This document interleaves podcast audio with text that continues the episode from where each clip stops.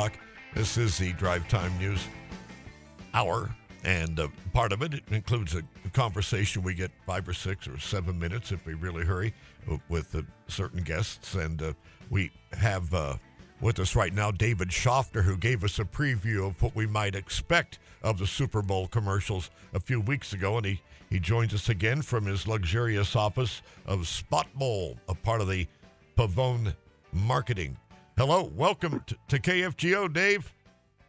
Hey, thanks for having me. The first commercial I noticed, and I, I, I just jotted it down real quick to remember, was the uh, the characters from uh, Breaking Bad selling that uh, PopCorners. That might have been one of the very first commercials, as a matter of fact. You know of which I speak? Yeah, yeah, the popcorner spot. And uh, you know, it was interesting. What we saw in that spot was was a theme that we saw throughout the night. This, uh, this whole idea of nostalgia or throwbacks to to old TV shows or old old movies from the past. We saw John Travolta doing Grease. Uh, we saw the Breaking Bad spot. We saw Clueless. Uh, lots of nostalgia last night. Mm, Clueless. That was probably the one I didn't get. It was probably a movie I didn't see. Was that the one with the uh, the, the high the the one where it ends where the guy says, "Aren't you a little old to be in high school?" Yeah, that was the one. Yeah, I didn't get that altogether. so okay, now you explain it. I loved uh, Willie Nelson and Snoop Dogg and Martha Stewart too for that new Bic lighter. I just roared. Yep, yep. That was a, uh, I believe that was a regional buy, uh, Oh. and, and I remember that. I did see that one as well uh, after the fact. But uh, yeah, Snoop Dogg. He's a, he, let me tell you, he's a, him and Willie Nelson are both Super Bowl advertising veterans. They popped up in, in several spots in recent years. And uh, you told me that you liked the uh, earlier when we communicated that you liked the Dunkin' commercial, and- I guess I'd missed it, so I went and I I found it on YouTube or some dang thing. That was the one with Ben Affleck, right? That's right. Yeah, that was one of the first spots to air in the game. I believe it was actually the first in the first quarter. And uh, my, what, yeah, that was one of my favorites. One of the few spots I think that made me laugh out loud. You know, and, and we saw humor, a lot of attempts at humor last night. Uh, but but I don't think there was a lot of spots that really kind of followed through on that and, and really made people laugh, except that one. Well, you, the the one I laughed out loud at uh, above the din of the gathering place in which I was located, even was the uh, first uh, great acting or great taste. Was that a Pepsi commercial? Pepsi, yep, they had Ben Stiller Yeah. and uh, Martin. Yeah, Ben Stiller and Steve Martin going head to head. Each of them had their own spot.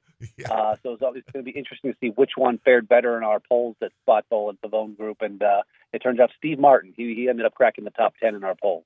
Oh, okay, good. Well, uh, how did that Coors Miller Light and Blue Moon thing? That one just blew my mind. It took me a while to realize that they're all probably under owned by the same company altogether. But I, I thought it was kind of like the getting the traveling Wilburys together, you know, on one recording or in one concert tours, the kind of contractual agreements that would have to have been made. But nah, it's all the same, all the same game, right?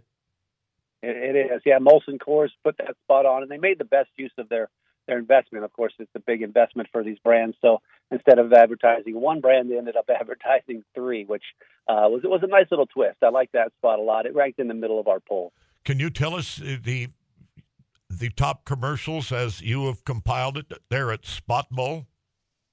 Sure. Yeah, the top five uh, this year. Some interesting trends in the top five. So number five was uh, a spot that I liked as a dad. I could definitely relate to this. Called Binky Dad. It was about the dad who races home to get his daughter's pacifier, only to uh, only to bring back the wrong color, of course. um, that one was number five in our poll. Uh, number four was um, the Heineken spot featuring Ant Man. Uh, the, that was Paul Rudd. Number three was uh, He Gets Us. This was one of two spots from He Gets Us. These are the uh, the so-called Jesus ads, uh, the ones that kind of encourage the message of uh, of kindness and respect and treating each other with uh, with with kindness.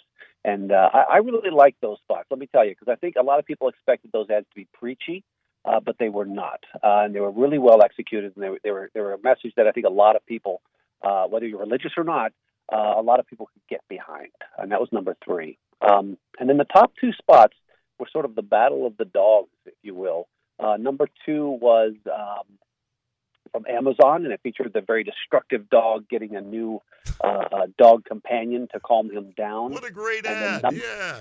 Yeah, yeah, I like that one too. I liked it. Uh, and and uh, uh, number one was another dog ad. This one was the leader in our poll by far, all throughout the night and the next morning.